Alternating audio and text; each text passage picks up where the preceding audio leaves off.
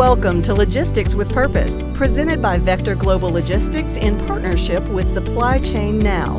We spotlight and celebrate organizations who are dedicated to creating a positive impact. Join us for this behind the scenes glimpse of the origin stories, change making progress, and future plans of organizations who are actively making a difference. Our goal isn't just to entertain you, but to inspire you to go out and change the world. And now, here's today's episode of Logistics with Purpose. Welcome to another great episode of Logistics with Purpose. I'm your host, Enrique Alvarez, and I have the pleasure of having Kristi co hosting with me today. Hey, Kristi, how are you doing?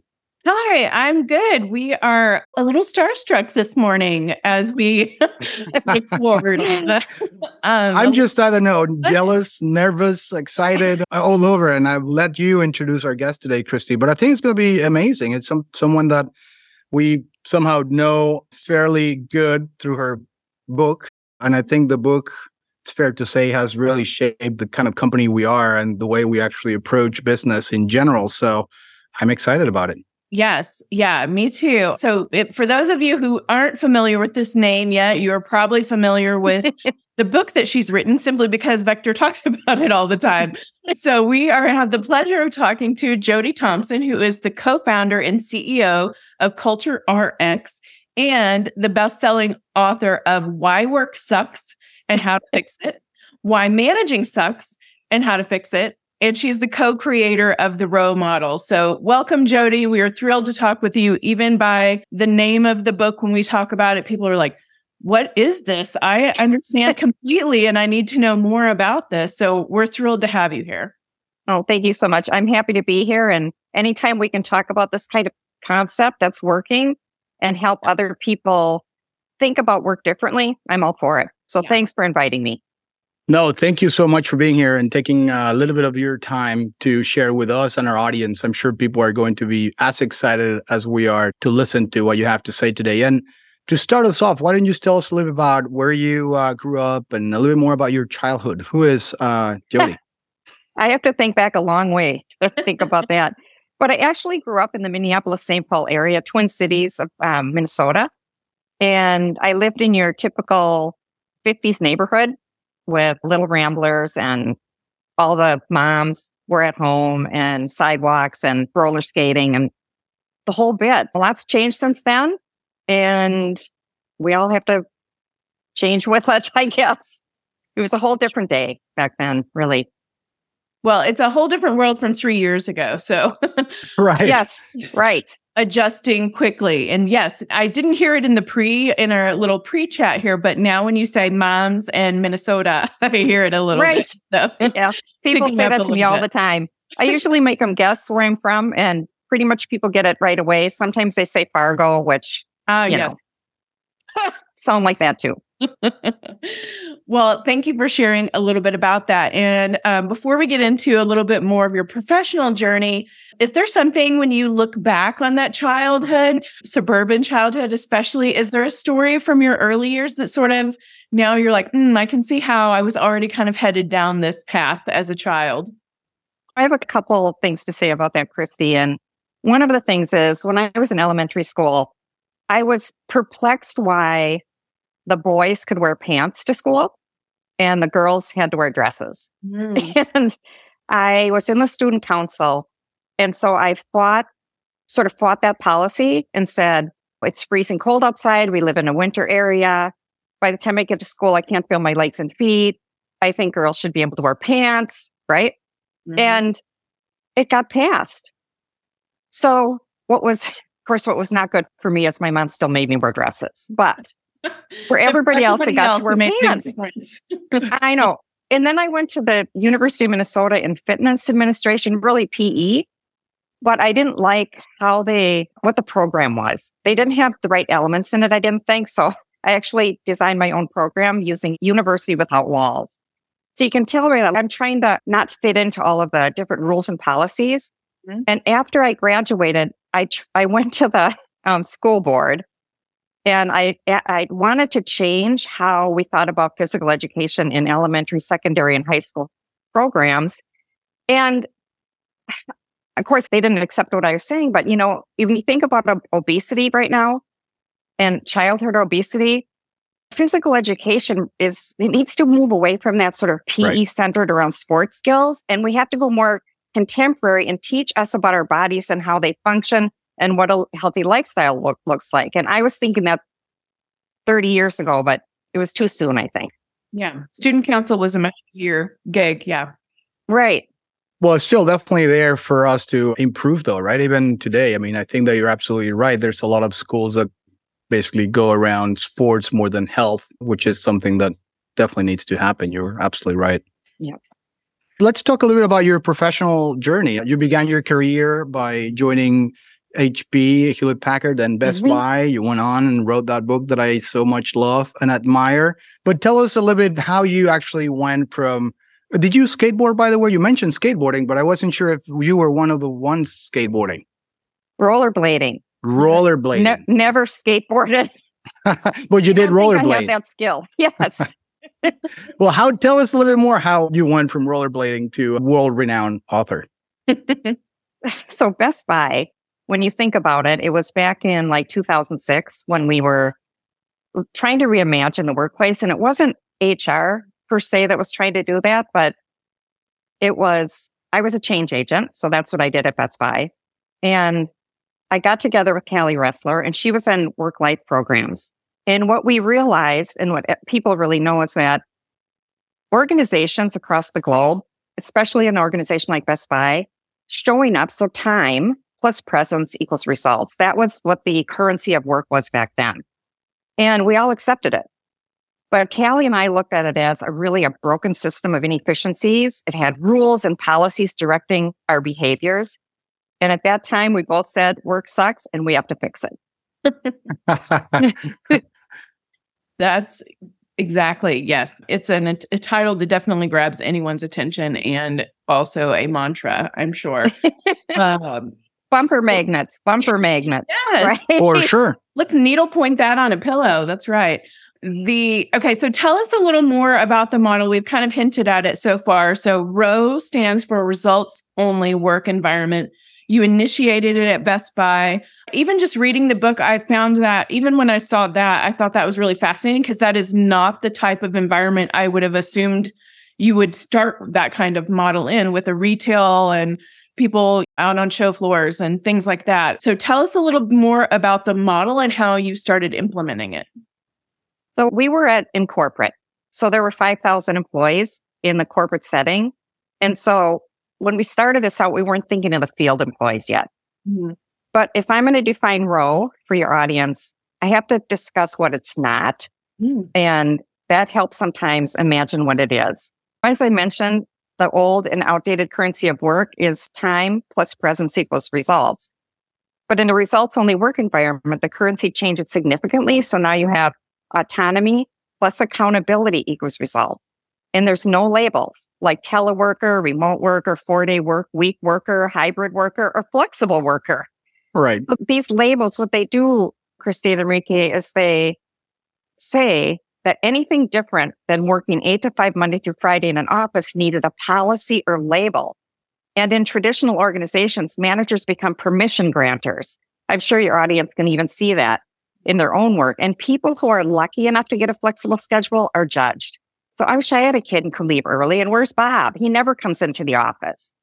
Right. So autonomy is way different. So autonomy means self-directed and independent. And if you look at social science, it's proven over and over that increasing the control people have over time, it lowers stress. And psychological stress increases as workload demands increase. So at the same time, you're losing that control, you're increasing the workload demands, and that is a recipe for psychological stress. Yeah, absolutely. So you're no longer at Best Buy, you're the CEO of your own company now. So at what point you tried it, it worked successfully, you got data to work with. At what point did you realize this actually needs to be implemented on a broad scale and we need to teach mm-hmm. others how to do this through a book and workshops and all the things yep. that you do? It was interesting because what we could see happening at Best Buy was so profound. Mm-hmm. We thought early on, this is not a Best Buy thing. Best Buy's a retailer, right? They're in the retail business, not the culture change business. So we realized that the mindset around work about time and location is everywhere. It doesn't matter what country you're in, what job you have, everybody's being managed that way. And so we got really excited about how can we actually share this with other people? And we really couldn't do it as Best Buy employees. So what happened is CultureRx became a wholly owned subsidiary of Best Buy so that we could go out and actually sell it, sell culture change. So that's uh, really interesting because I also learned that innovating in the HR space, it's almost an oxymoron. Not that HR is bad, but HR as a whole, they have policies and things that people and organizations need to follow. Some of it is keep you safe, whatever, but it's very policy driven. And what we were doing was sort of ripping that out from under everything and not having policy be the boss of us, mm. but having results be the boss of us. I imagine off, must have been no, go ahead. Sorry. No, no, I was going to say, and then off we went, galloping away. And then pretty soon we spun off and we were out there on our own trying to describe this to people. And I don't know if you guys know this. There was an article that came out right at the beginning when we left Best Buy, and somebody said, either this idea is going to change the world or it's going to be the hardest thing ever to sell. Mm-hmm. And it became, that's absolutely right. It's the hardest thing ever to sell and it's changing the world. Mm-hmm. Absolutely. And we can feel that by experience and applying it to our own processes and culture and values. But back then, going back to Best Buy and what you actually had to do to sell it internally first, and then for them to let you spin mm-hmm. off this other company that was going to go out and focus on changing the culture of other companies. I feel like that must have been like a huge endeavor. How did you, because you read the book and it makes sense. It's rational, mm-hmm. makes sense. People can relate to it. But mm-hmm. then that and implementing it is a completely different thing. How did you manage, first and foremost, people at Best Buy to buy into this and allow you to just do what you did? so I know seems, it seems very crazy. challenging. Yes. well, I had a conversation over the last year with Brad Anderson. And he was the CEO when we were there. And he talks about how his, what he wanted is he wanted to create a work culture where innovation happened organically. And what's interesting about Best Buy, and I always say this, ROWE had to start there because doing some of the things Cali and I were trying to do was we, they allowed it to happen just to see what it would do. Hmm. And so what we did is we looked around for a couple leaders that were willing to let us experiment with this idea so we could build how do you do this? What are the blocks of things that have to happen and where do you start and where do you end up? And so we got a couple teams to do that, but then we never sold it to other teams. What happens with the results when they work environment, it's like a big magnet. And once it starts to sort of incubate inside of an organization, it pulls people towards it. It's not something that's technical change. It's adaptive and it's what people in their soul really want. Mm. So we right. never had to sell it. And so everybody's, we want to be next. We want to be next. That's the kind of situation we we're in. And even when we go into companies now, if it's the, a company of over 200 people and they want to do a pilot, we incubate it in one group so that they can understand how profound it is for their own culture and of course, people are like, me next, me next. How about us? Right. So that's it's like a virus. Cool thing. It is. It is. I, right? I do say that. It Very like similar. I mean, probably not yep. the best thing to say after the pandemic, but right. it really is. It catches fire very quickly because it's in people's best interest and it's also mm-hmm. in companies' best interest. And I feel like right. the future will be more culture and purpose driven. So you'll see this perfect kind of storm forming that has probably helped you Tell us a bit more about CultureRx because uh, you mentioned you spun it off out of uh, Best Buy. Tell us a little bit more about those times and when was it? What did it? Ha- how did it happen? And uh, what does CultureRx do as a business now? So we once we spun off, we had this feeling that it would really it would take off like wildfire. Like I'm going to be out on my private yacht in the ocean and people are making my meals and whatever we think that looks like in our own lives. And it didn't turn out that way. It was considered so radical that people said it'll never work. One, one, it'll never sustain anywhere. Two, it'll never work in my organization.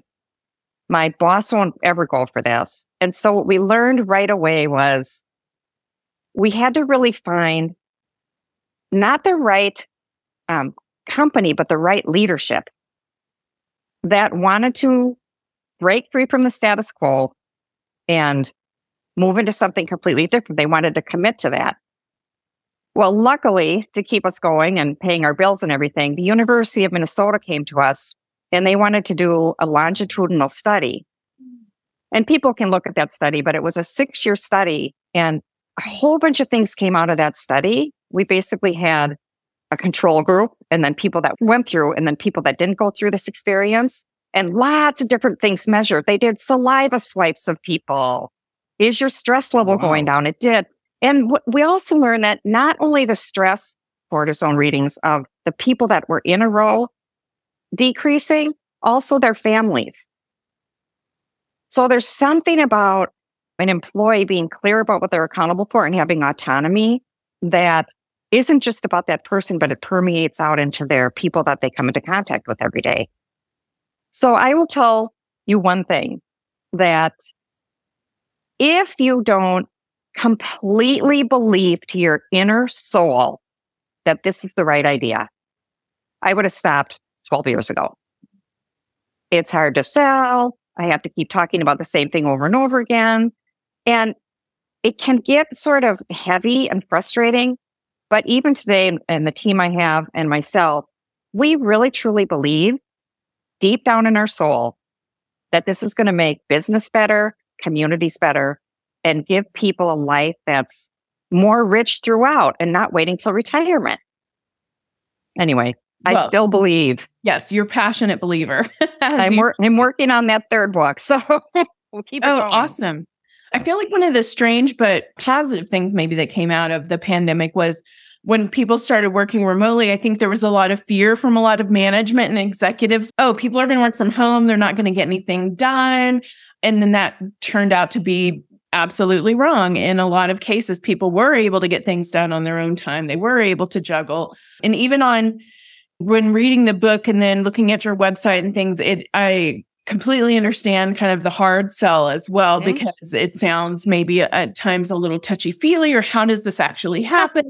Even on your um, website, you talked about this isn't just adding like perks like a kombucha machine or something right. like that. This isn't Google Nap pads and pods, which I would love, or anything like that. But it's about a transformational culture change, as you indicated. Yep. What are a couple of the most significant changes that you've witnessed? So I'm going to tell you a story. And it's a simple story, but it has a lot of complexity in how the change happened. We were working with a state government agency, think government workers, and they were hourly. So this is a situation where you might think, it's not going to work there. People were saying to us, Oh, Jody, you must be so happy during the pandemic. All the people are working from home, so it must be rural. And th- that's the struggle right there because rural has nothing to do with location. Mm-hmm. So we had these, this team and they had to, they had a window. So people would come up to the window. So there were people from, from this uh, city that came in every day to get what they needed. And when we came into this team, they were 1,500 applications behind in completing those. And it was to help people that needed healthcare, food, and shelter. They're 1,500 applications behind. So we went in to, to change this work and help them attach to what is their real purpose. And we've heard that all over. Purpose, you have to have purpose. People don't really have purpose in a, in sort of that kind of environment. What they have is I do my time and when I'm done, I get money. Mm. So we got everybody's around the idea that when you have 1500 applications that aren't done, that's 1500 families that aren't getting to eat, right? They don't have the right health care and, and they're on the street. So you're doing something really big and important for the for the society. So then we went through the whole all the modules and everything and set them free, right? We set them out there. And the manager, we had to use some smelling salts and it's going to be okay. Let's just see what happens. Well, I'm just going to go to the punchline because in three weeks, they went from 1600 behind or 1500 down to 132. Oh. Wow. In three weeks. And when we started with them, oh no, we'll never get those done. We need 12 people. We need to hire more people. But once they understood really who they were, the purpose, they stopped fighting about who gets to work from home and how come she gets to leave early and all that kind of stuff. Now it got better. So now they realize what their goal is and they get down to there's never an application sitting there, right? They figured out as a team how to get them, get through all of them. Now they started to wonder, well, some of the people that we need to help can't get in here during the day. They're trying to do jobs, they're trying to do whatever they can, and they can't get here by four o'clock. So what we did as a team, they said, is we figured out how to be open two nights a week until eight and not add any expense to the bottom line. And these were hourly workers. So they created that type of how they put work together and what they think of it into a whole different mindset. Nobody's saying, Oh, I don't want to work at night. No, they're Right. saying, I get to help people. Wow. It's a completely different way to think about work. So that is my story and I'm sticking to it. I have some other government agencies I would love to recommend. Which Big I think list, we all would, right? If anybody's Right. listening, Right. we do a lot of work in Canada there around government agencies. So Oh, okay. they're a little bit more open And friendly. Yeah. mhm, and friendly. Go ahead, Well, it's also- Enrique. Uh, no, it's as you said, right? You're actually changing the mindset of people. It's really more about that and focusing on things that really matter, which we have so much deviated from over the course of history, right? I mean, Yep. the goal, sometimes we lose track of what the goal is or we don't communicate it correctly to the entire organization. And all of a sudden you wake up and no one knows what they're working for or towards to. So this is a really good way of coming back together to work on the same problem or purpose or objective, right? And I think people think, why should I care about that? That's for the leadership to care about. But one of the things we have people do when we're taking people through this change is we have every single person path their way out to the customer. So they have to say, I'm a retail specialist and I do this and I do that and I do this and I do that. And that's how I help our customer. So it doesn't matter where you are in an organization. If you can start pathing your way out to how you in your job help this happen, you're not going to care. It's an exercise Right. of the mindset shift, right? So Right. Well, and you make your work more uh, meaningful to you, and uh, that way will make it. Ha- you'll be happier and more fulfilled, and your families will be happier. And as you said, Mm-hmm. it's just like a virtuous cycle that you just have to start somewhere, and it's just by implementing this new mentality. We and uh, we know about this. I mean, from the launch in 2008, uh, Why Work Sucks and How to Fix It has been Mm-hmm. an amazing book that we not only give to every single host and interviewee that we have, which we'll probably not have to send to you. But uh, we have Thank shared you. it with many, many organizations around the world, from like potential clients to suppliers to friends to people. And it is actually required for all our new employees to read it. It's in, in our contracts that they have to read the book. And I was some of the questions that I always get, and I would like to get your thoughts on this is, but that's because you guys are in logistics and it applies to logistics. So I, Mm. is it industry specific? Is it company specific? Because sometimes they say, yeah, but that's because you guys don't really have to do this or that or that. Chances are it doesn't apply to us. How do you respond to that question, which I'm sure you get all the time? I, if I had a dollar for every time I heard that, I You would would be on that that yacht. right. Yeah. So here's what's interesting. Well, first of all, thank you for buying the book and sharing it with people. I really appreciate that. It's a fun read. And I think people, it touches people because it's a, a changing human element on how we think about work. But I'm going to say this ROWE applies to all industries, including nonprofits. We've implemented it in manufacturing, like on a manufacturing line, mm-hmm. in call centers, professional services, union workers, federal, state, local government, nonprofits, salaried workers, hourly workers, location specific. We work with people that do construction and non location specific roles. So I'm going to say this. And this is something you can um, think about as other people are saying, oh, well, it works in yours, but not with us. If you start looking at work from the lens of autonomy and accountability, right?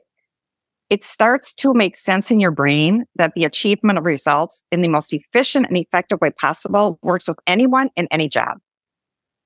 So somebody might say, well, bus drivers can't do it.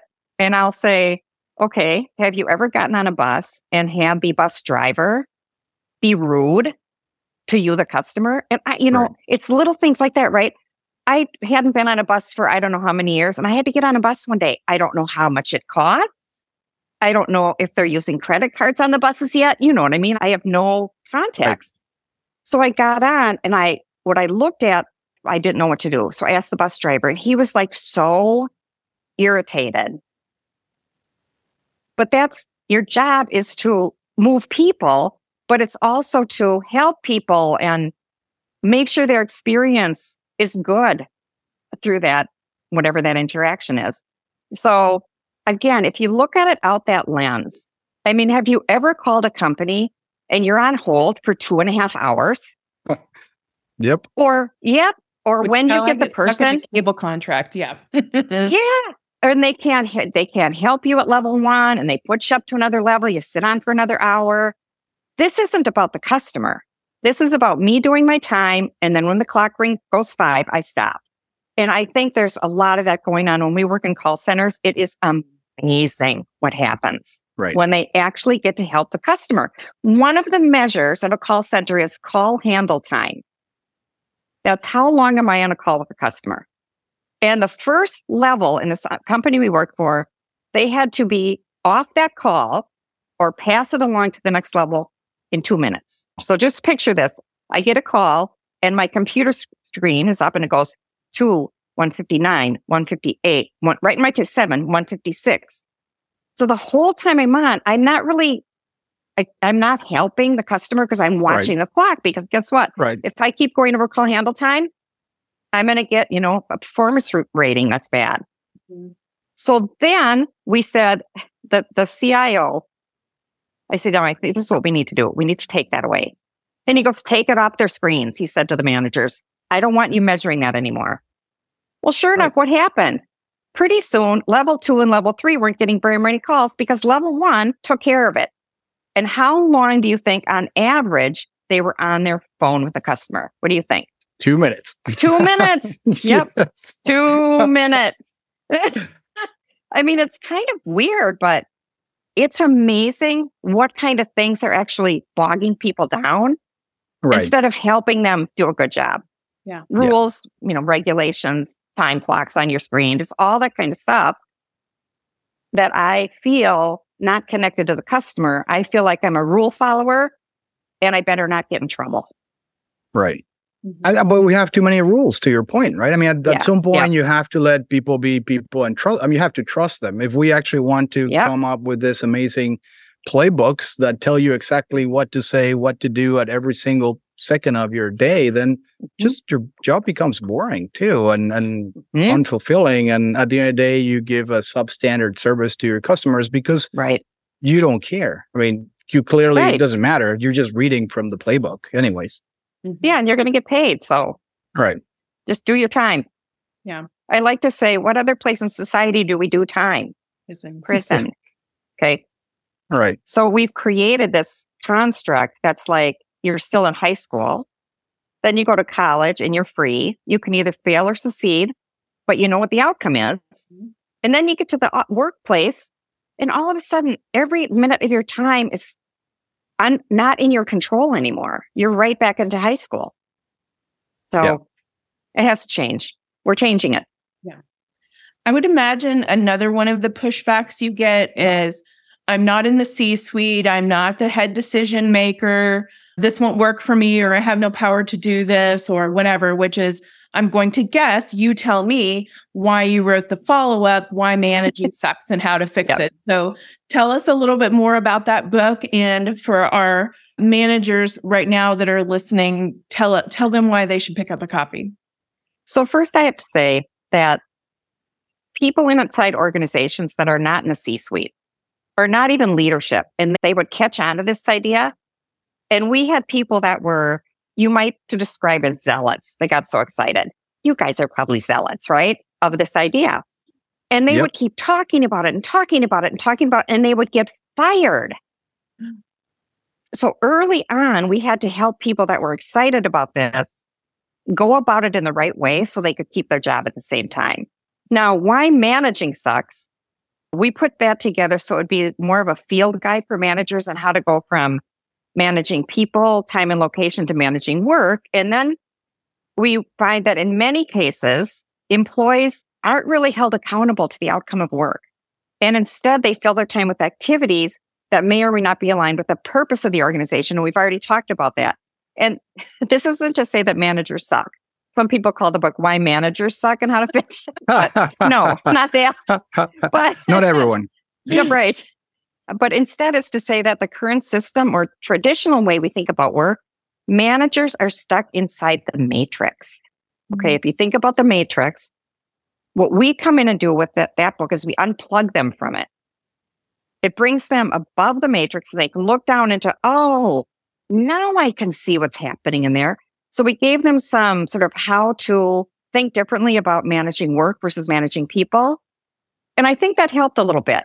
It didn't sell as well as the first book. And I think the first book was more, I don't even know the word, but it, people bought that book and they liked the manifesto. But when it comes to managing, if you're in a system where time is so important and you're the permission granter, it's really hard to be separate from that because culture is a giant hairball. And if you start to do something different, the hairball's job is to eat you up and get you back in line and pull you back in there. And so managers, even who have like, like you, Enrique, and, and you, Kristi, it's, you have the will to make it different. And it's happening because it's coming from the top. Mm-hmm. And ROWE works from the middle out. So it's innovating in the space between managers and people that do work. And so that right there is where the sort of problem with work culture exists. It's I manage you. We have to get away from that. I don't manage you. I manage work. Right. And you're somebody right. that does work, but I'm not telling you what time. You can figure that out based on what the work is. So that's what we're trying to help managers do. We often do workshops just for managers, but not to make them ROWE, mm-hmm. to help them think more about outcome based planning, get clear with everybody what the outcome is, and then figure out what activities you should be doing instead of the other way around. Time right. is interesting. Right. Kristi, I have a question for you. Okay. If you get up in the morning mm-hmm. late, you know, and you have to be, yeah, yeah I do. and you have to be in the office by nine and your alarm goes off at 8.15, how long does it take you to get ready? I would say at least half that time is talking myself out of bed. there you go. it's part of the getting ready, though. That yeah, counts as getting ready. Getting ready is less time actually pulling myself out of bed. right. But I, I will hear. Yes. yes. Or you'll try to get there. And what people tell us is if I have an hour and a half mm-hmm. before I have to go out the door, I fill that whole time. Yes. But if I only have 15 minutes, I decide what's the most critical to get me to whatever that is. And the extraneous stuff just right. goes away. And so time is so weird. If I have to put in eight hours every day, my brain automatically takes the work and just sort of mm. spreads mm. it out. Mm-hmm. And so even if I'm wasting time six hours a day in meetings, at least I was there. Mm-hmm. And we're having, that's a problem. The time clock, the punch clock, clock mentality is in all of our DNA. And that is really hard to let go of. Because guess what? If you come to me and say, well, I only work 20 hours, what's the first thing I'm going to think as a manager? If you say you only work 20 hours a week, You're lazy. must- you lazy and you must need more work. What the heck? Maybe we don't need you. Yeah. So efficiency is not something that's promoted really when there's time clock mentality. It can't. You have to get rid of that part. And then when people own all of their time, they're completely autonomous and they have work to do and all these other things in their life. When they manage that, like we talked earlier, it, enri- enriches Right. everything. My relationships with my family, how business operates, who I am as a person, how I feel about how I connect to our customer. All of that starts to change. You would think everybody would just sign up for it, wouldn't you? Yes, you would. But Right. well, but then it, as you said, right, it's something that's very human and it's been ingrained Mm-hmm. in us forever and ever since we were little at school. I mean, everything kind of works on a time basis almost, right? You have 30 minutes for Right. this and you have 15 minutes for this. So I think it's it's something that's been historically speaking with us and around us forever, right? So I kind of see why people struggle with it or at least they had it's easy to sell. I think people really become fans of it very quickly, but then just applying it. Sometimes me, I mean, we started this company in 2009 with this mentality since the beginning. And sometimes I still caught myself thinking, well, wait, why am I doing this? I constantly fall Right. into the, so it's like uh, you have to get out of the uh, rat race, but you sometimes feel yourself that you're just doing it because that's the way you're used to you doing it, which is not ideal, of course, or efficient. So, It's just the language of work. Like we're used to talking about that. And if you say to somebody, I need you in the office on Monday, Wednesday, and Friday, well, why? Like Right. we never really ask why that is. right. Well, because you collaborate better. Well, how do we measure that? Right. How do we know that? That's an orthodoxy. And I think, like you're saying, Enrique, what we do is we just accept those things. But when you're in a results only work environment, you're working every day to leave that behind. It's an aspirational journey to overcome inertia. So keep Right. going. Yeah, there's never like a we already implemented. It's like every day, every day. It's Right. Is that is that the way it is? Because that's definitely the way that it feels for us here. It's not something that we'll ever be able to uh, fully accomplish. Right? It's not like a destination that we'll arrive to. It's just part of the day to day basis of who we are. Like, okay, so why is Right. that? What's important? Let's focus on this. you're taking an aspirational journey. And in the purest form, people don't really ever get perfectly there. Right. But if you're going in Right. that direction, you're evolving. Yeah. And the current culture is over here and the future culture is here and it's and you just keep moving as close as you can. But I Especially think you guys probably the, the rest of the world operates the other way. So you're also continually that's a everyday struggle too when everybody else is operating in one direction in the rest of your life and then you're trying to do something different. Right, exactly. It's so true. That's why we have to just we have to help everybody. Yeah. Right. Start to move forward. Yes, because once you actually find another company that has the same culture, then work between those two companies make it's a lot easier, more efficient, Well- and seamless. I love that you said that because we work with an accounting firm and they do billable hours, right? Mm. And so that's what clients Yep. expect from accounting, billable hours. And so they turned into a results only work environment. We trained them and they're certified. And they were having a hard time because they didn't know how to sort of, the way they were counting time before mm. was, didn't fit into this mindset. So now they're free and they're autonomous and all that. So it took them three years to basically train their clients not to be a ROWE, but to go into a value based billing, mm. Right. right? We're going to do this for you by this time, but the hours it takes to get there are irrelevant. And so they started to negotiate and agree on a, a, pri- a fixed price, right? Now, Right. if you're in the organization, you can putz around, putz around and not get there. But when you know the goal, you can just focus on that. You might get done early. Who cares? It's better for the customer if that happens. Absolutely. Absolutely. And there's many professions like that, right? I mean, lawyers, consultants. IT. I mean, everything's like, because it's easier to bill by the hour. But uh, but Right. easier doesn't necessarily mean more efficient. Definitely doesn't mean less stressful. And of course, you're not focusing on the right things, which is Correct. what some business need to realize if they want to be better, and of course, if they want to compete and to the future, because a lot of companies are adopting this new mentality and mindset, and they'll just be left Right. out if they don't apply They it. will. I I hundred percent agree, and I would love for you to talk. I mean, I have so many things I would like you to talk about, but one of one of them though is retention, right? I think Yeah. that it's important for other companies to understand how a results only work environment, ROWE, or this mentality helps uh, retain talent and acquire talent in the first place. So, could you tell us a little bit more so that our listeners can get your take on retention and ROWE? Well, so I'm happy to talk about this because attraction and retention is a place where the results only work environment really changes that.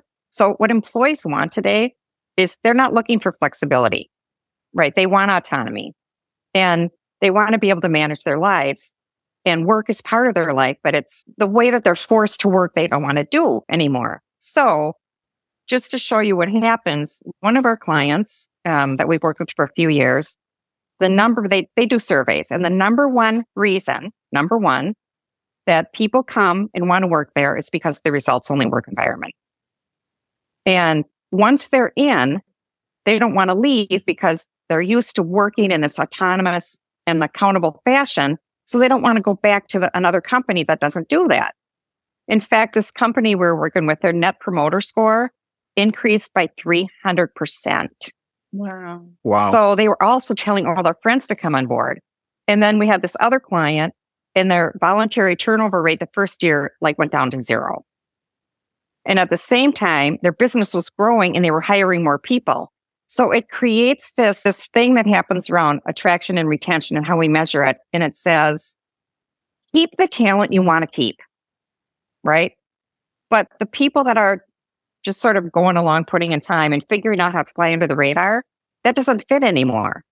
So now you have a, a place where adults work, right, instead of children, and you get clear with them about the results. And you talked about trust earlier today.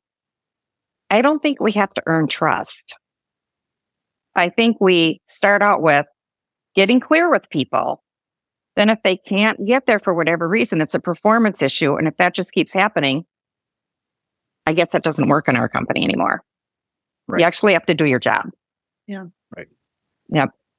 I thank you for explaining that. Retention is a huge topic always, especially right now when people are trying to hire and trying to find the right fits.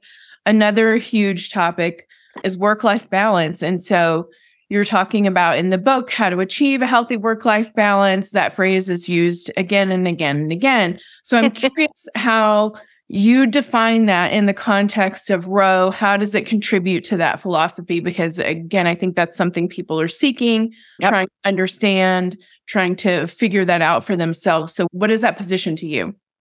Okay, so this will be fun. So I want your listeners to think about this.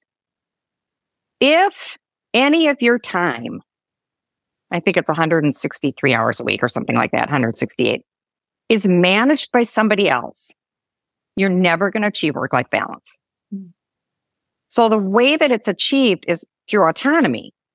So I look at all the demands I have in my life all at the same time. And I know when I need to get things done and I know what that is. And I know grocery shopping and this and that and all that. And I put that all together in a way that optimizes everything I do. So think of this. So I wonder if I told you that you could only shop on Amazon between eight and five. That's it. I mean, think of that. It's like our society, like contemporary society is speeding ahead with how we shop and how we view entertainment and all that.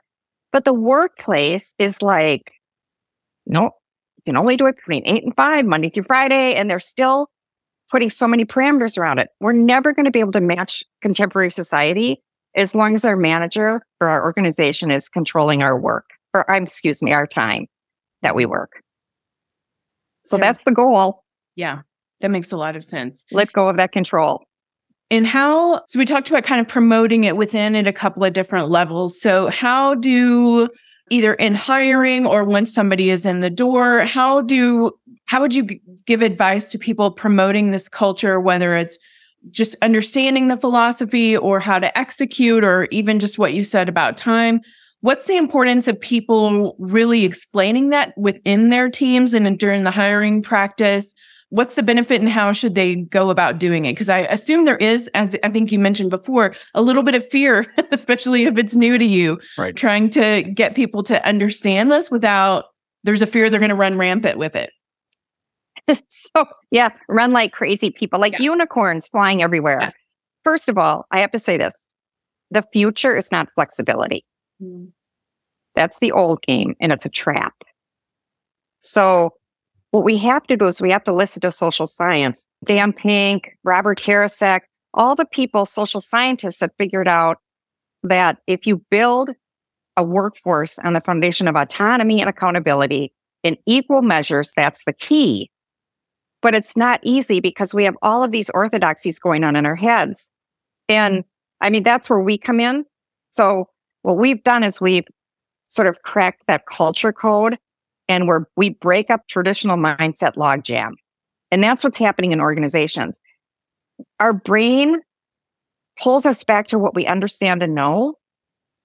And so when you're trying to explain it or talk about it, the orthodoxies are flying in your head. And that's why Enrique people say, well, that wouldn't work here. It only works here right. and there. You know, it it's just comes into your brain. So that's where we come in and help people because then they feel like at least they're on a path with everybody. Sometimes people want us to just implement with managers. No. Results only work environment mindset is for every single person in the organization.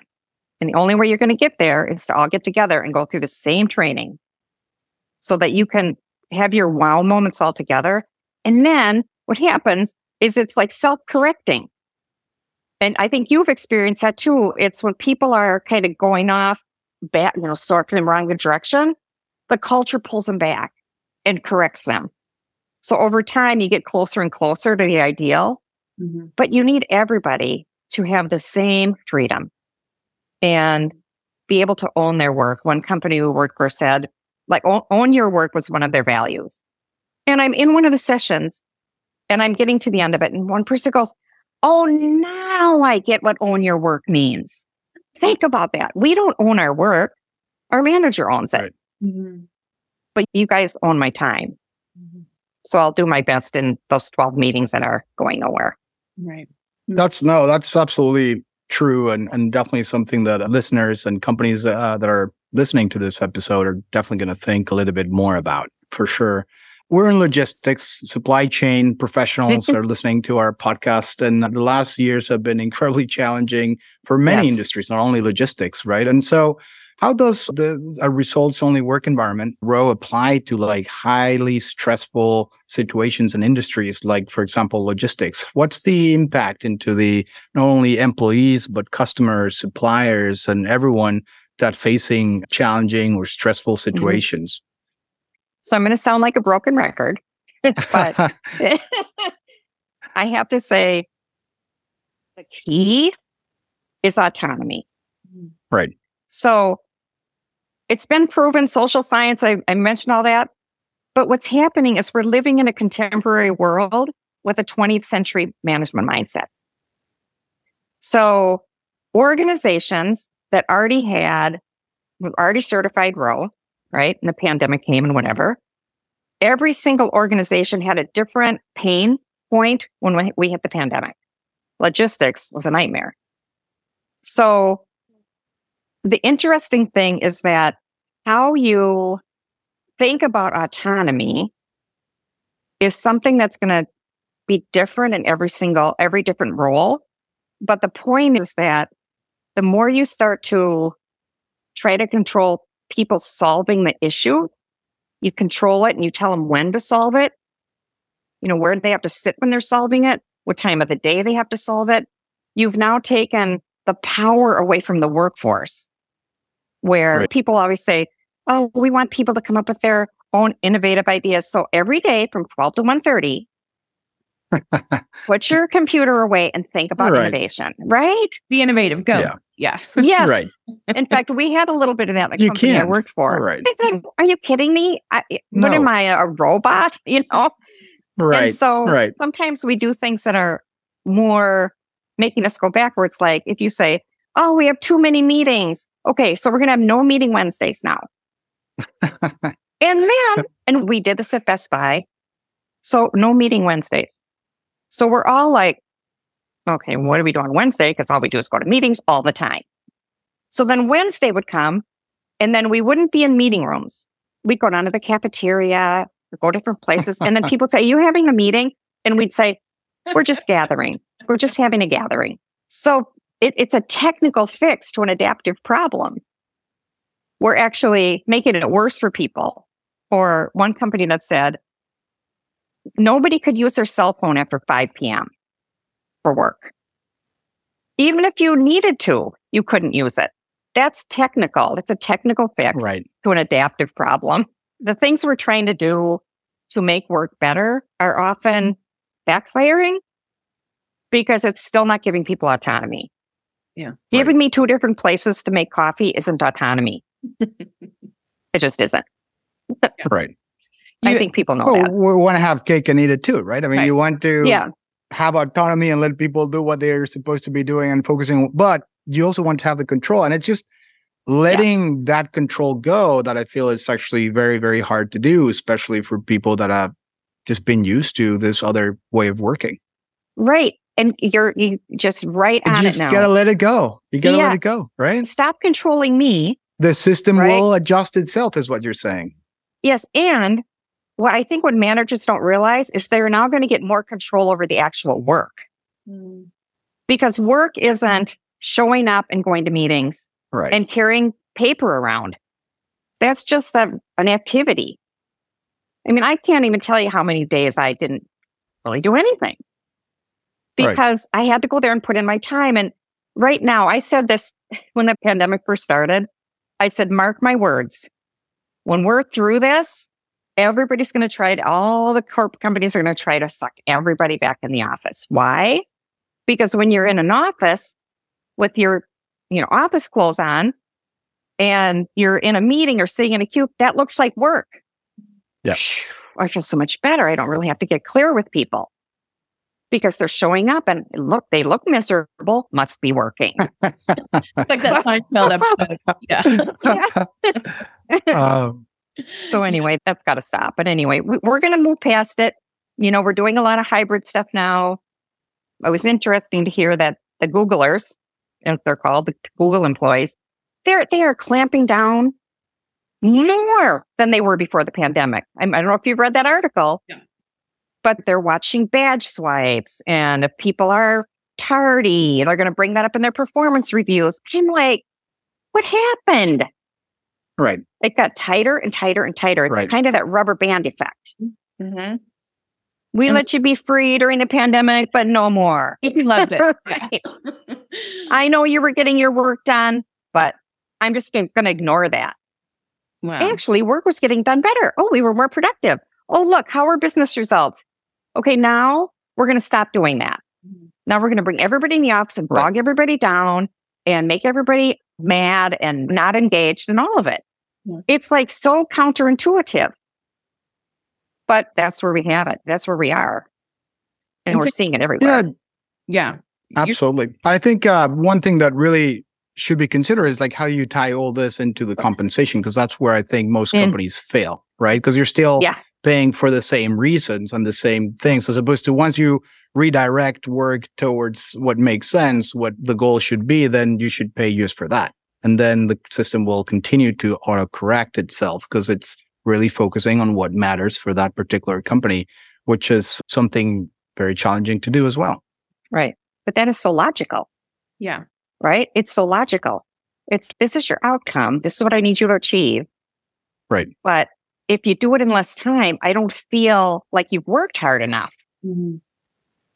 It's just all jumbled up in our DNA around time. Do you You feel know, like so- the future? I mean, you're positive and optimistic about the future, and we're fully supportive because we love this culture and we'll never let that go. But as you said, like this rubber band effect that you're mentioning, do you feel? And what's uh, 10 years from now? I mean, what, what do you foresee? I mean, at what point we're reaching the tipping point? Do you see what's your expectation over the next 20 years, 15 years, longer term? I mean, do you think that how do you see societies working? Uh, oh my gosh, I'm so tired. 20 more years, no. well, I'll tell you what, this is going to take a long time, but the next book I'm writing is, is called The Autonomy Economy. What I see happening is over the next five, six years, everybody is going to do their hybrid thing, bring everybody back in the office, all that stuff. So we're going to rubber band all the way back. And then they're going to realize we still aren't attracting people. We're still not keeping them, all that kind of stuff. And then they're going to go, hmm, maybe there's a different way. And then a few more companies will come to us and we'll take them through the migration, but it's not going to be quick. Mm-hmm. The mindset around how work needs to be is so ingrained. To undo that is monumental. And so I applaud you guys because you want that kind of environment. You're not really afraid of it. You embrace it.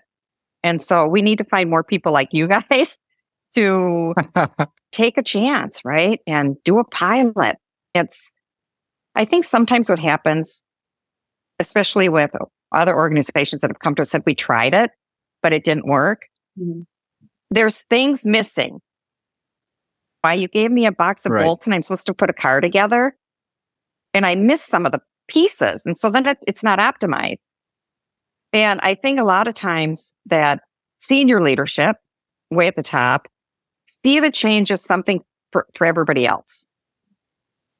And then when they watch everybody else not coming into the office every day, but right. their mindset hasn't shifted, then they bring them all back in. So everybody has to go through that. And I think once you get to that level, you've worked your whole life to get to that level and it works in your head. Like you don't see it any other way. So it's hard to flip your mindset around. Right. We're in a whole new time of life right now. We're in a whole new, and we're still acting like we have tube TVs and we have to get up and go turn the channel and run and get our snack during the commercials. We're just not keeping up. The workplace isn't, but it'll get there someday. Yeah. I'm going to keep at it. Absolutely. Well, for sure. And everyone that's listening that's trying this culture has said, yes, just keep at it, right? I mean, we see we have offices around the world and you can totally see the different stages, right? Some offices that are right. just starting and you start to see the same dynamics and yeah, just just don't give up. Keep don't give up. And I think, oh, keep it up. Yep. It'll be great at the end, as you said, Jody. And thank you so much. Mm-hmm. Kristi, I think you had a out. Well, we could actually ask questions for the next hour or two, but you have a, you have one or two, and we'll have to wrap yeah. it up. Right. Asking for a friend. Yeah. So for um, let, before we do wrap up, I want to talk. We've t- talked philosophy, we've talked challenges, we've talked outcomes, and we've talked a couple of examples of what not to do. So outside of reading the books, which we of course recommend, what are if somebody's kind of curious about this or says, yes, this is the philosophy for us, but how, how, how? What are a couple of those first good steps to take to lay a strong foundation? So, number one, Enrique will send you a book. That's right. Done. Reach out to me. If you listen to this episode, we will send you a copy. so, what people need to do and think about, I think first, what's really important is to start listening to how you talk about work with your people, right? ask yourself, am I talking about work or am I talking about something irrelevant? Mm.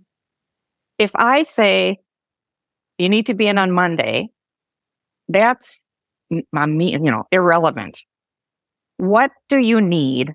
And then I decide whether I come in or not because I don't even know what you need. Right. How am I supposed to know? Mm-hmm. So start to listen to those things that sound traditional and think about how that's permeating everything. Second thing, go to our website. So gorowe.com and you'll see some things there. We have an autonomy guide. It's a free download. You'll see some stuff there that can help you begin to make that shift in your own mind.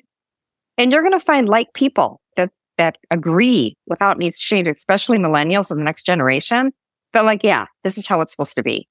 So it'll help you gather in some of the people that are like minded. And the more you can coalesce with other people, the better chance you have of getting the leadership ear around how work can be better for everybody and how business can be better and community can be better. Just don't give up. Mm-hmm. Come to our site. We'll help you. That's right. Um, That's what we're here for. Thank you so much. This has been fantastic to read your words and then speak to you. This is great to shed even more light. GoROWE.com is the website. Um, where else can people find you and learn about you or follow you? I'm on Twitter. I'm on all of social media, LinkedIn. I think I'm on Instagram now. I tried to do that for a while. Wasn't very good at it. So okay, so perhaps um, LinkedIn Twitter, yeah. yeah, I would say LinkedIn, Facebook, Results Only Work Environment has a Facebook page. There's a rural group on LinkedIn. So oh. if there's places that you want to just go ahead and get more messaging from us, hear how other people are engaging in it, social media. Yeah. Perfect. Thank you. Yep. Jody, thank you so much. It's been a pleasure talking to you. Huge fans. We congratulate you and applaud you for what you guys thank have you. achieved. We're very proud of being part of the movement, if you will. Mm-hmm. And so thank you so much. This has been, yeah, one of my dreams come true, actually. So uh, thanks for participating. And for everyone that's listening, if you liked and enjoyed conversations like the one we had today with Jody, don't forget to subscribe. It's Enrique Alvarez with Logistics with Purpose and uh, Kristi. See you later.